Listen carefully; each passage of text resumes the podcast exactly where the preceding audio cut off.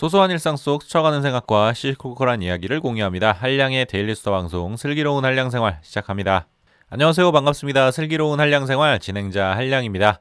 오늘은 스포츠에 대한 이야기 해보겠습니다. 저는 여자 배구 팬입니다. 그래서 여자 배구 시즌에는 매일 경기를 찾아보는데요. 딱히 마음을 쏟아서 응원하는 팀은 없지만 굳이 말하자면 그 기업은행과 페퍼저축은행에 좀 마음이 많이 갑니다. 기업은행은 국내 선수들이 열심히 뛰어다니는데 아우 성적이 잘 안 나와서 좀 안타까운 마음이고요.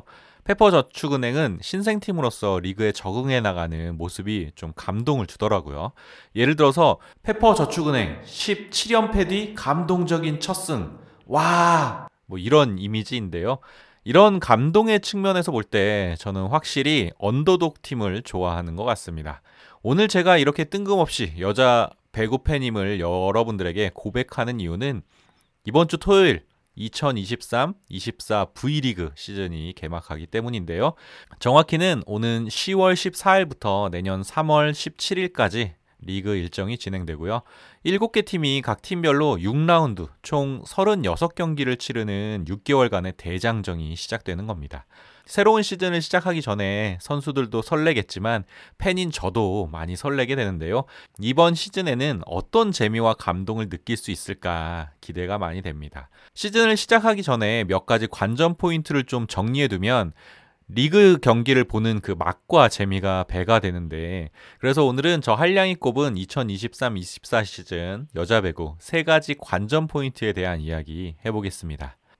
여자 배구 이번 시즌 관전 포인트 첫 번째는 아시아 용병의 활약입니다. 기존 여자 배구는 각 팀당 한 명씩 외국인 용병을 뽑아왔습니다. 그리고 그 용병의 활약에 따라 팀 성적이 좌지우지되는 경우가 많았는데요.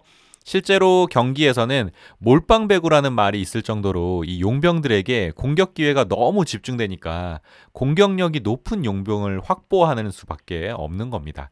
그러다 보니까 팀별로 뽑은 용병들은 대부분 키도 크고 힘도 세고 체력도 좋은 한마디로 신체적 조건이 좋은 서양 용병들이 많았는데요. 올해부터는 기존에 뽑던 외국인 용병 이외에 아시아 지역에서 용병을 추가로 한 명 더 뽑을 수 있게 되었습니다.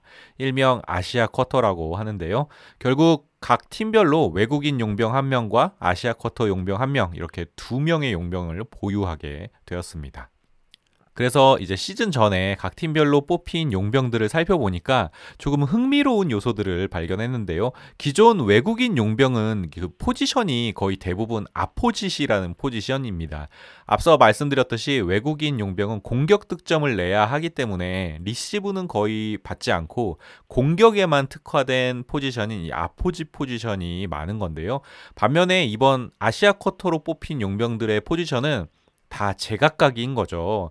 opposite, middle blocker, outside hitter, 심지어 팀의 안방마님이라고 불리는 세터까지 이런 다양한 포지션의 선수들이 선발된 겁니다.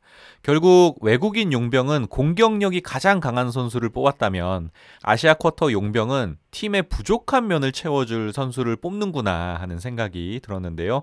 그래서 이번 시즌 각 팀별로 이 아시아 용병들을 어떻게 활용하고 또 그들이 얼마나 활약할 것인가 굉장히 궁금한데요. 제 개인적인 생각이지만 이번 시즌은 이 아시아 용병들의 활약에 따라서 각 팀의 성적이 좌우되지 않을까 한번 예상해 봅니다. 이번 시즌을 보든 관전 포인트 두 번째는 외국인 감독의 활약입니다. 현재 여자 배구 7개 팀 가운데 2개 팀이 외국인 감독에게 사령탑을 맡겼는데요. 슈퍼스타 김연경 선수가 소속된 흥국생명의 마르첼로 아본단자 감독과 창단된 지 3년밖에 되지 않는 신생팀 페퍼저축은행의 조 트린지 감독입니다. 마르첼로 아본단자 감독은 터키 리그와 이탈리아 리그에서 명장으로 인정받을 만큼 그 수준급 리그에서의 경험이 많은 감독이고요. 조 트린지 감독은 미국 대표팀에서 꽤 오랫동안 분석과 코치 역할을 했다고 하는데 선진 배구를 배우는 기회가 될 것이라고 배구 팬들이 굉장히 기대하고 있습니다. 이번 시즌이 그들에게는 한국에서 자신의 배구를 보여줄 수 있는 첫 번째 무대가 되는 건데요. 사실 최근 여자 배구는 어, 배구 팬들 사이에서 변화가 필요하다는 목소리가 점점 커지고 있었습니다. 도쿄올림픽 이후에 최근 2, 3년간 국가대표 경기를 보면 처참할 수준으로 연패 행진을 기록하고 있잖아요. 그리고 거의 모든 경기가 다 졸전이고요. 국내 팀들 사정도 다르지 않다고 저는 생각합니다. 눈에 띄는 스타와 에이스도 없고 팀 전략이라고 해봤자 이것저것 몇 번 시도해보고 안 되면 무조건 외국인 용병에게 몰빵 배구를 지시하는 전략인데요. 결국 전술 전략도 단순해지고 국내 선수들의 실력도 퇴보하게 된 겁니다. 그런 상황에서 국내 배구에 새로운 변화가 필요하다는 의견이 많아졌는데요. 변화에 대해서 이것저것 말은 많았지만 정작 뭔가 획기적인 계기는 없는 그런 상황이었던 겁니다. 이럴 때 외국인 감독 두 명이 이 리그에 참전하게 된 거죠. 외국인 감독들은 이 고이고 고인 국내 배국의 변화의 바람을 불러일으키는 돌풍의 주인공이 될 수 있을까요? 우리가 기대하는 것처럼 말이죠. 아니면 아 역시 외국인 감독이 와도 한국 배구는 안 되는구나. 안 돼, 안 돼. 기대했던 팬들에게 이런 실망감만 안겨주고 그들은 다시 돌아가게 될까요? 그런 의미에서 개인적으로는 외국인 감독들이 전문적인 분석과 창의적인 전략 전술의 노하우를 최대한 발휘해서 활약해 주길 기대하고 있는데요. 그들의 활약이 배구 팬들에게는 배구 경기를 보는 다양한 맛과 새로운 재미를 한껏 제공해 주면 좋겠습니다.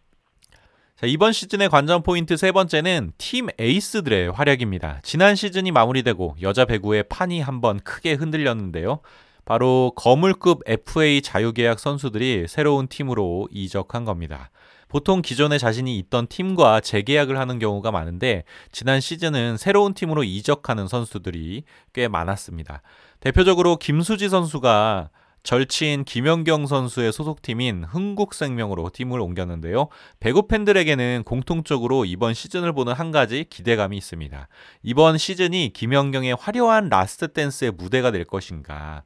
결국 김연경은 최종 우승으로 시즌을 마무리할 것인가 하는 건데요. 특히 김연경과 절친 김수진은 한 팀에서 어떤 시너지를 만들어낼 수 있을까 하는 궁금증과 기대감도 있는 것이죠. 두 번째로 박정아의 이적인데요. 박정아는 대한민국 여자 배구 대표팀 주장이자 지난 시즌엔 도로공사 소속으로 팀을 최종 우승으로 이끈 에이스 중의 에이스입니다. 지난 시즌을 마무리하고 연봉 7억 5천에 페퍼 저축은행으로 이적을 했는데요. 이 금액은 국내 여자 배구 FA 사상 최고 금액입니다.